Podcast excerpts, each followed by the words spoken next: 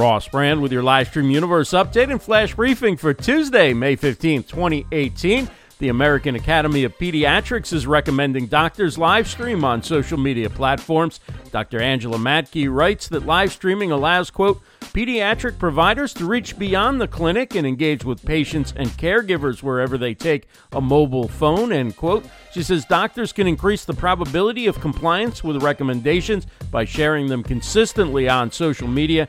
Dr. Mattke also writes about the ability of pediatricians to positively impact people they will never meet. And if you are looking to add live streaming to your content mix or pick up some tips about live video, join us from 5 to 6 p.m. Eastern for the Social ROI Twitter chat. At 6:30 p.m. Eastern, host Madalyn Sklar and I continue the conversation on Facebook Live on the Manage Flitter Facebook page.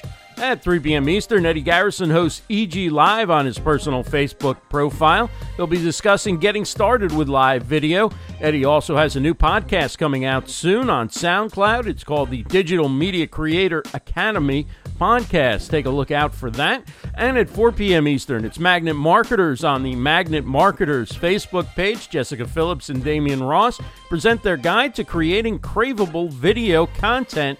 At 8 p.m. Eastern, it's time to get motivated and inspired on Best to BeLive with Ross and Rachel.